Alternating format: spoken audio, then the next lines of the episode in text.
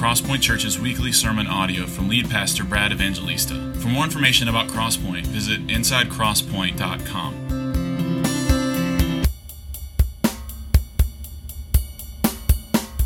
Good morning. The grass withers, the flower fades, but the word of the Lord endures forever.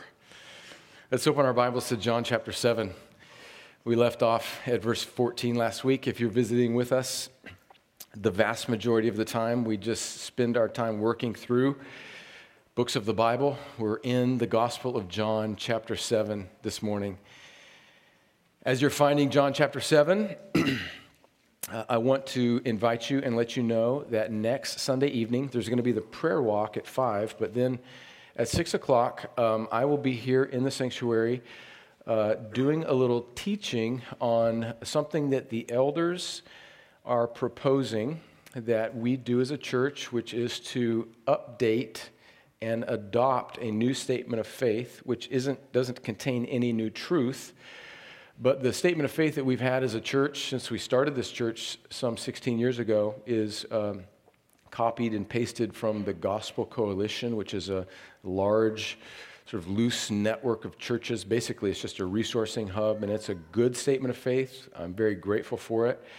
But we have for some time felt the need to have something a little bit more precise that is a little bit clearer and easier to teach from. And so we are proposing that we adopt a, a historic statement of faith that um, I am going to be talking to you about next Sunday night. And this will be a, a long process where we want you to understand our heart behind it, why we think it's important and so I'll spend some time teaching through it. And then uh, eventually, um, after we have all the questions that you may have about it, sometime maybe, Lord willing, in the beginning of next year, we will, uh, Lord willing, adopt it as a congregation. So please come to that next Sunday evening at 6 p.m. Some passages in the Bible just jump out to you, and they, they, they jump out in the sense that, man, that'll preach. John 7 is not one of those chapters necessarily. You've read ahead. I'm glad. I think the point of John 7 is to give us a glimpse of the increasing, mounting opposition to Jesus that will eventually culminate in his crucifixion on the cross. I think that's what chapter 7 is about. And we're breaking it down into some segments this morning. We're going to look at verses 14 through 24. And as we look at these two, this, these two paragraphs in the middle of John 7, and as we work through the remainder of the chapter for the rest of the month, and as we see the subsequent conflict begin to intensify and mount, I just want to put a thought in the back of your mind as we see these things seemingly happen to Jesus that ultimately we know that nothing merely happens to Jesus as if he is a passive victim. We know this because the rest of the Bible tells us, in fact, Acts chapter 2, after the day of Pentecost, in fact, on the day of Pentecost, when uh, Jesus is ascended, the disciples are gathered, the Holy Spirit is poured out, the church is birthed. Peter stands up and he preaches his famous sermon, and he says about this Jesus that we see here in John 7 dealing with increasing conflict and persecution and, and, and, and skepticism he says about this jesus that he was delivered up acts 2.23 according to the definite plan and foreknowledge of god and then he says, And you crucified him. He's speaking to the crowd by the hands of lawless. You killed him by the hands of lawless men. So nothing's happening to Jesus. So as we work through this chapter, let's remember that. Now, here's the flow to help us understand this text. I'm going to work through two paragraphs at a time. I'm going to look at verses 14 through 19, stop and explain a little bit. Then verses 20 through 24, explain a little bit. And then I want to attempt with God's help, to apply this text to our lives, apply this scene in the middle of John chapter 7 to our lives. And to do that, I want to ask us three questions because I think this is what's going on in this passage. That the crowd, specifically the Jewish religious leaders, are misjudging, they're misunderstanding who Jesus is and what he is doing. The conflict, most poignantly right now, is that Jesus has healed a man on the Sabbath. Back in John chapter 5, remember the man the, who, was, who was an invalid for 38 years, couldn't get into this mysterious pool, and Jesus on the Sabbath heals this man, which, according to the Jewish religious leaders' interpretation of the law, was breaking the Sabbath. And so they're, they're wanting to, they're noticing that Jesus is gathering a following, and they're opposed to Jesus because of his law breaking, at least in their minds, law breaking of healing on the Sabbath and the conflict's coming to a head. And that's what we're going to get into a little bit here in this passage. And so, to, to help us understand and apply this text, I'm going to ask three questions. How did the religious leaders, how were they misjudging Jesus? How were they doing that? Secondly, how do we misjudge Jesus? How are we prone to do that? And then thirdly, what's the solution? Okay? That's my plan. Let's, let's read verses 14 through about 19. About the middle of the feast, remember this is the Feast of the Tabernacles, an Old Testament feast that was commanded in the law to commemorate the harvest. There's all sorts of implications. you know, I listen to Martyn Lloyd-Jones. There's this little app called the Martyn Lloyd-Jones Sermon Trust or something along those lines, and he preached like 400 messages on John. and he preached four or five messages just on verse 14 and the implica- yeah no really seriously and the implications of looking at the old testament feast of the tabernacles as to how it pointed to jesus. And i don't have time but if you don't have anything to do this afternoon i would love to just regurgitate to you what martyn lloyd-jones shared with me in his sermon. About the middle of the feast jesus went up to the temple and began teaching. So remember his brothers wanted him to go but he said i'm going to wait and eventually he finds himself, he does go in verse 14. The Jews therefore marveled, saying, How is it that this man has learning when he has never studied? So Jesus answered them, My teaching is not mine, but his who sent me. If anyone's will is to do God's will, he will know whether the teaching is from God or whether I am speaking on my own authority. The one who speaks on his own authority seeks his own glory, but the one who seeks the glory of him who sent him is true, and in him there is no falsehood. Has not Moses given you the law? Yet none of you keeps the law. Why do you seek to kill me? Okay, let's pause there before we look at the remainder of the passage, verses 20 through 24, and let's summarize to make sure we understand what's going on there is skepticism about Jesus in his teaching. He comes to the temple and he starts to teach. And we read in other places in the gospel that are probably speaking of scenes like this that he spoke as one who had authority. And so it's not like, who's this guy? They, they know sort of intrinsically that something powerful's going on here and they're threatened by it. And now it's kind of an ad hominem attack against Jesus because they can't refute his teaching and they're attacking what they believe to be his weakness that he didn't he wasn't trained at you know the the the under the at the feet of some famous rabbi. So how is it that this man uh, who's never really been instructed in our formal rabbinical schools can teach this way? So there's skepticism. And then, as any good teacher would do, and this was custom uh, for first century uh, Jewish teachers, they would always, when they taught, appeal to their teacher, kind of the school that they came from, so as to give credence to their teaching, to sort of identify yourself. Well, I'm from such and such university, so to speak, or I'm from here. Kind of give your curriculum vitae, so to speak, your, your spiritual resume, your license to preach, if you will. And Jesus does the same thing in verse 16. He says, Look, this isn't, this isn't my teaching, but Jesus does, does something differently. He doesn't refer to some earthly rabbi. He says that this is coming from the one who sent me. Implicit in that is obviously God the Father. So Jesus is appealing to the ultimate authority, which is heaven, which is God Himself. And then in verse 17, Jesus says that ultimately, He says, if anyone's will is to do God's will, if, if your heart is right, then you will know whether what I'm saying is from, from God or not. And Jesus is pointing, and we're going to get back to verse 17 because I think actually verse 17, if you put a note there, I think that's the key to understanding this text. And Jesus is telling us here that humility, a kind of heart posture, leads to spiritual understanding and discernment. And then he tells us that, that we, he can be trusted because he's not some charlatan. He's not out for himself. And this is really interesting. Basically, in verse 18, he says that people that are seeking their own glory, they're kind of in it for themselves, you know, that they, they should be doubted. But I'm not seeking my own glory, but the glory of the one who sent me. So therefore, there's no falsehood in what I'm saying. There's no lie in my mouth. I can be trusted, which is really quite ironic that the only one that was really worthy of all glory, Jesus in the flesh, is in his humility as a man, actually not claiming any glory and wanting to point all to the Lord with it. Just contrast, contrast Jesus' ethos as an earthly teacher with the glory seeking preachers that, that even fill pulpits today. Friends, I just feel like it's part of my responsibility to help train you with discernment because we live in an age that is so uh, easily wooed by aesthetic and what looks good on the internet.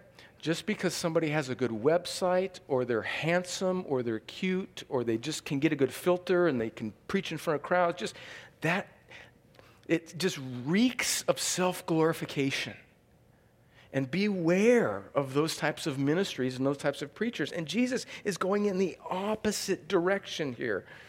He's wanting no glory, he's seeking no glory for himself, but glory for the one who sent him. And he sets up the conflict that we're going to get to here in the next verses by basically telling them, Look, you have all disobeyed the law. Why are you seeking to kill me? And now, verses 20 through 24. The crowd answered, so he's just basically told them in verse 19, you, you, get, you have the law from Moses, but you don't keep it, not one of you. So why are you seeking to kill me? And the crowd answered him, You have a demon. Who is seeking to kill you? They're incredulous. They don't understand what Jesus is getting at. Jesus answered them, verse 21 I did one work, and you all marvel at it. Moses gave you circumcision. Okay, now verses 22 through 24 are a little bit hard. I'll, I'll, I'll, break it down for you here, but let me read it. Moses gave you circumcision, not that it is from Moses, but from the fathers, and you circumcise a man on the Sabbath. If on the Sabbath a man receives circumcision so that the law of Moses may not be broken, are you angry with me because on the Sabbath, I made a man's whole body well. Verse 24 Do not judge by appearances, but judge with right judgment. Okay, what's going on in verses 20 through 24? The crowd is incredulous. What are you talking about, Jesus? This man must have a demon. Who's seeking to kill you? And in verse 21, he basically says in response to that, Look, you're mad at me, you're, suspicious of me because I did one work, and you're marveling at it. What is Jesus referring to by that one work? He's referring to the conflict of the healing of the man in John 5, verses 1 through 18, I think it is, that we covered a few weeks ago in John, or maybe a few months ago in John 5, where he healed the man on the Sabbath who had been an invalid for some 38 years. And this began this conflict between Jesus and the religious leaders. And so he's basically saying, your, your, your, your teeth are grinding, you're, you're marveling, really, you're frustrated with me you're criticizing me. You're suspicious of me because I healed this man on the Sabbath. Just one work. And what's going on when Jesus refers to what they're doing with circumcision and the Sabbath is he's pointing out a double standard. Okay, how is that? He's saying that Moses, meaning the Old Testament law, gave you this, this prescription, this command of the Lord to circumcise your male infants on the eighth day. And ultimately, that he, he, says in parentheses there, that didn't just come through Moses. That was actually long before Moses with Abraham back in Genesis. But the point is, is that Moses, through the law, gave you this prescription of God to mark off yourself as a people by circumcising the male foreskin of an infant at eight days of age. And then Jesus points out their double standard. Follow me, because you need to get this in order to understand this passage. He's saying, look, you're willing to follow the law of circumcision and actually perform that work on the Sabbath if that's when it falls. In other words, if a baby is born eight days before the Sabbath, and then the law requires that this male child be circumcised on the eighth day, and that happens to fall on a Sabbath, Jesus is saying, Well, you're willing to do this work, so to speak you're willing to break, in a sense, the law of the Sabbath by doing the greater work, in a sense, of circumcising this male child on the Sabbath. So, why are you criticizing me if I'm healing a whole man's body on the Sabbath? Do you see what Jesus is pointing out here? He is putting his finger on the hypocrisy and the impossibility of getting your righteousness through following the law because we can't. Do you see that? How can you follow this law if you're getting your righteousness from the law when the law that you uphold as your righteousness, you're actually kind of breaking in a sense when you're following this other portion of the law and you're breaking this other portion of the law to, to, to circumcise this, this baby? Do you see what Jesus is doing there?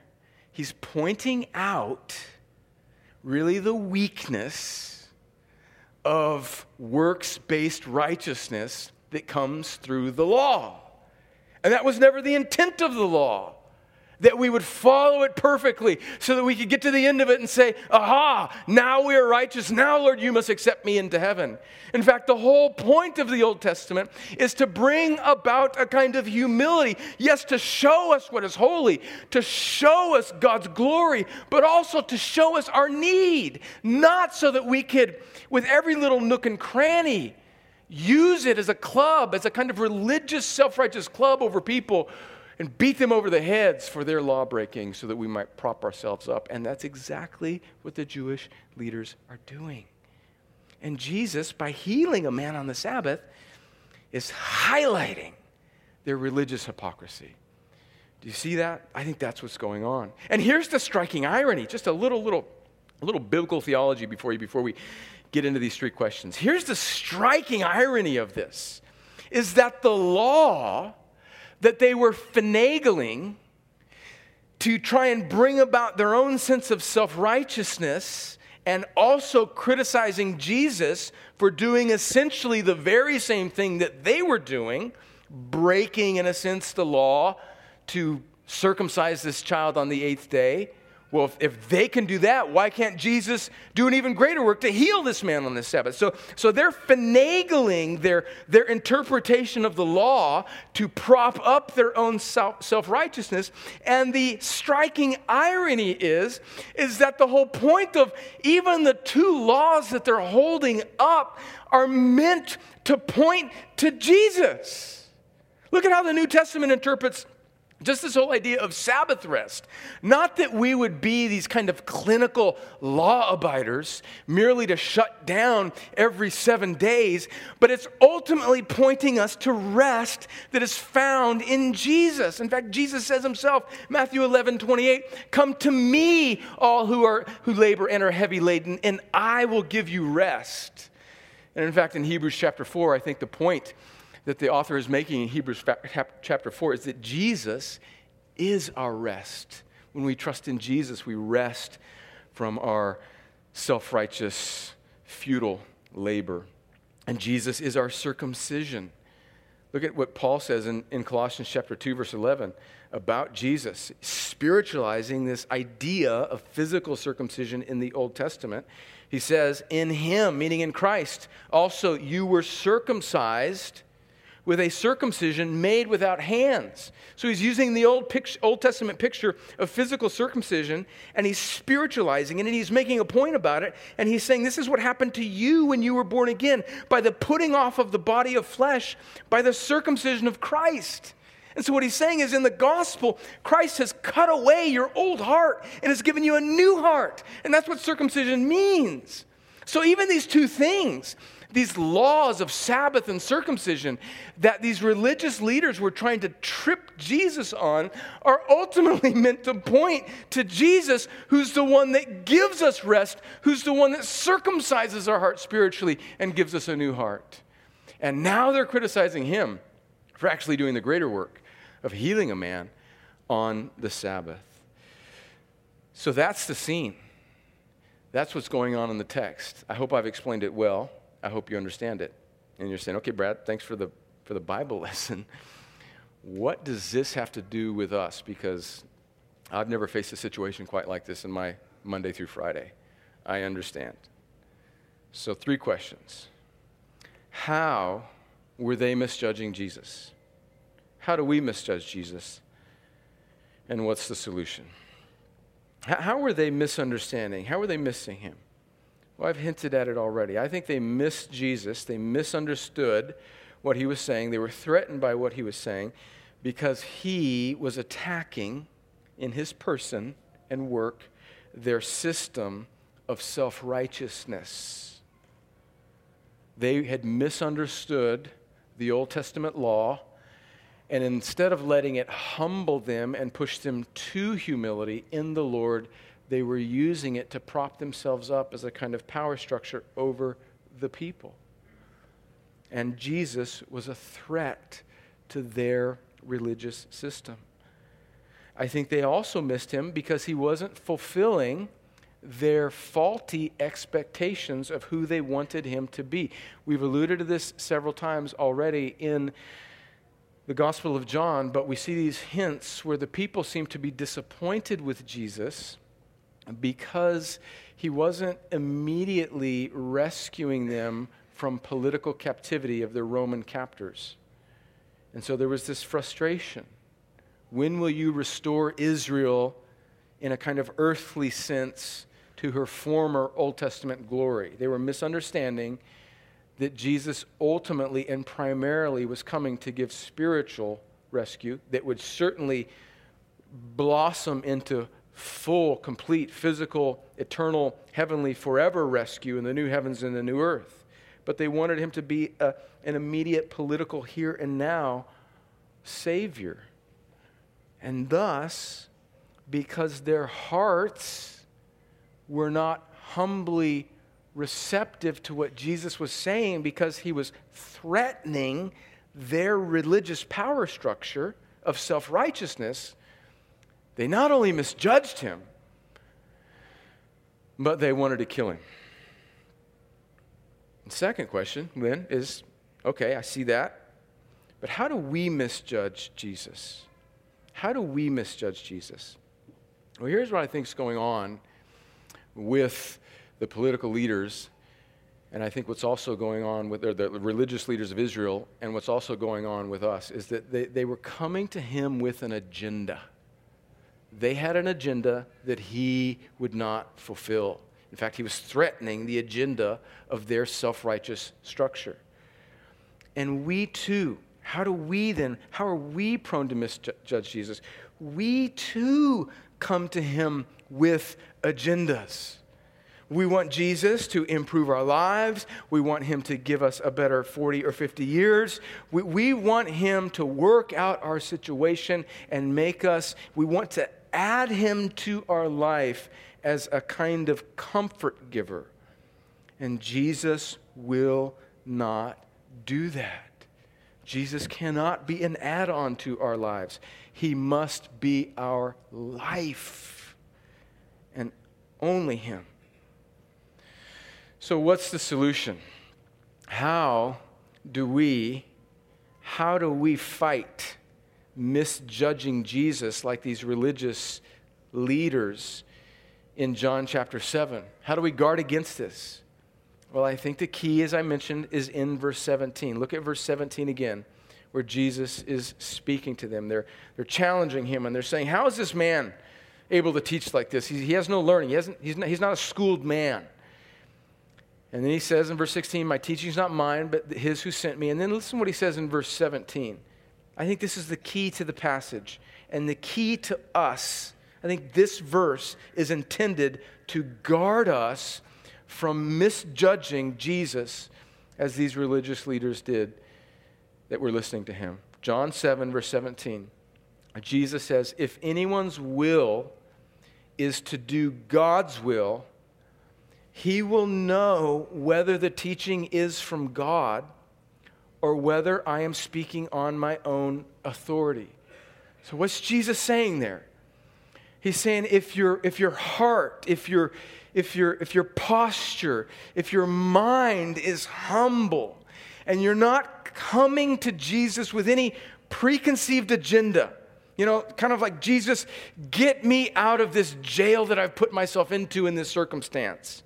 Ultimately, he does get us out of judgment of sin. But if we come to him with a kind of Jesus, do this for me and I will serve you, then we will ultimately dis- be disappointed and we will be frustrated with him.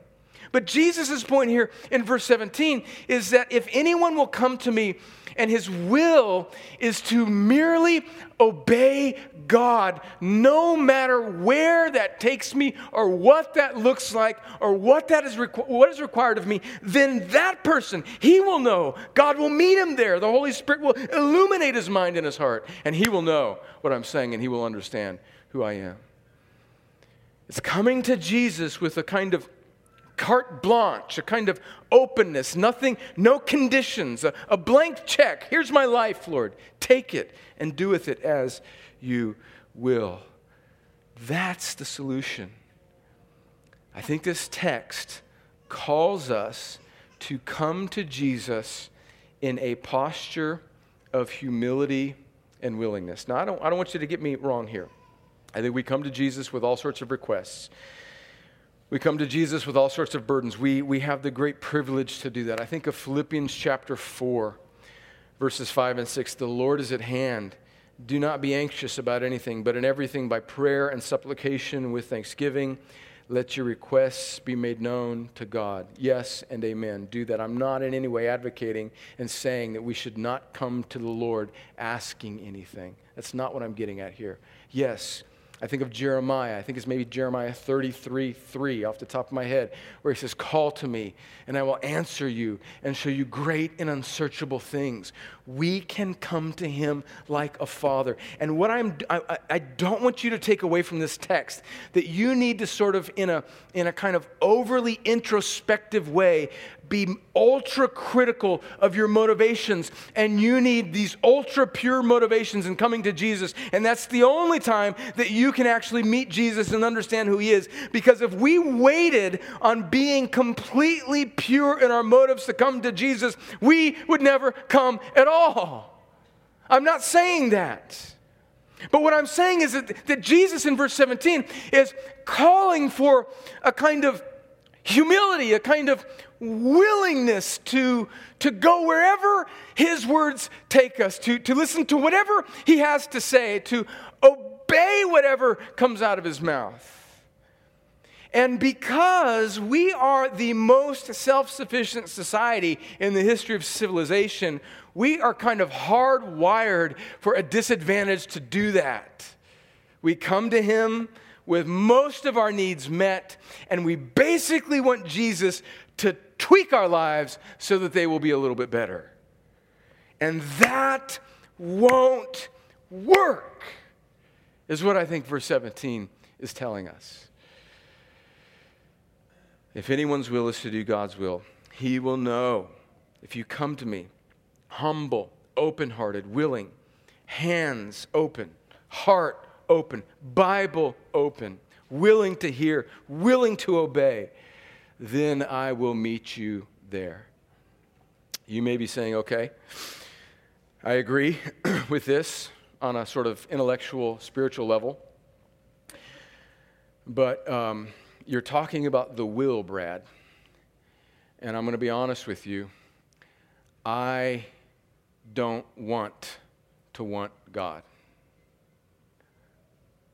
Has anybody ever been there? No, this is a safe place. Okay, is anybody? Okay, I'm, I'm, I'm your pastor. Um, I'm a professional Christian. And um, I sometimes just, I, I, don't, I don't even have the will. I mean, I know the right answer is verse 17, But sometimes you're like, I, okay, I get that. That is like, that, that's the right answer. But I'm living down here in the weak feebleness of my pathetic desires. And if I'm being honest, I really don't want to want to obey Jesus. Has anybody else been there? Okay. You know what? Here's the lie of the enemy. The lie of the enemy says, okay, well, go back and prep yourself until you're ready. Go back and fix it.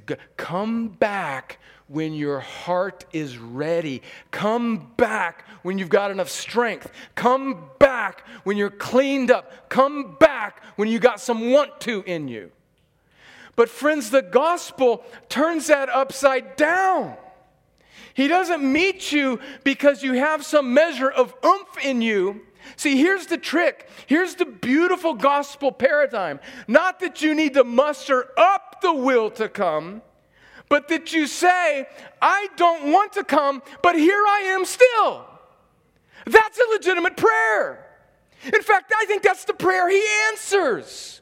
Because anything short of that utter humility where we can say, God, I want you, but I admit that I don't always want you, it's the same prayer that the man prayed in Mark chapter 9 when he brings his son to Jesus. And Jesus says, Do you believe that I can do this? And he says, I believe, but help my unbelief.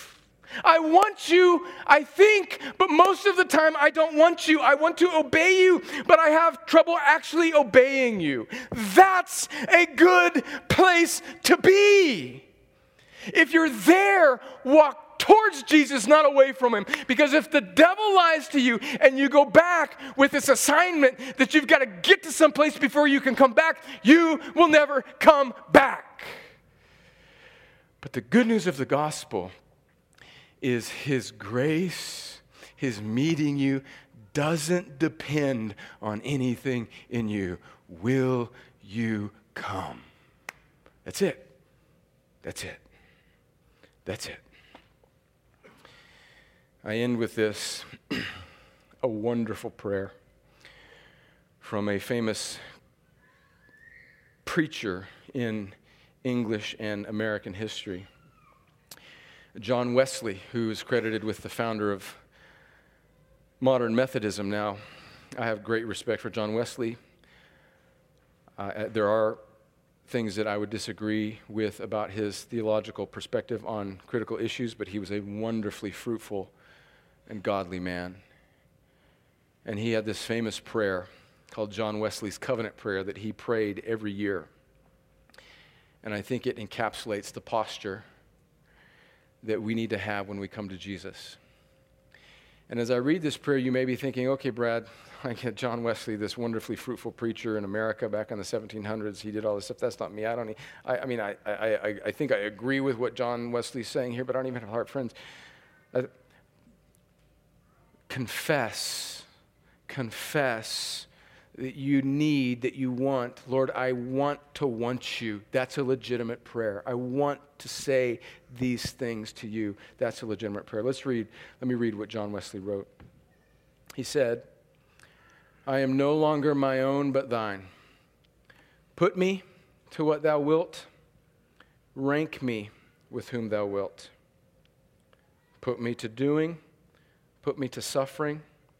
Let me be employed by thee or laid aside for thee, exalted for thee, or brought low for thee. Let me be full, let me be empty. Let me have all things, let me have nothing. I freely and heartily yield all things to thy pleasure and disposal. And now, O glorious and blessed God, Father, Son, and Holy Spirit, thou art mine, and I am thine. So be it.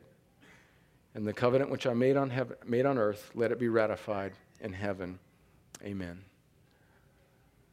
I think that's what verse 17 is calling us to say, even if we don't feel like we can say it. Lord, I'm coming to you now with no agenda. Yes, I want my kids to grow up and achieve. Yes, I, I, want, a, I want a promotion. Yes, I want, a, I want all these are wonderful requests to be made known to God. Bring it to the Lord.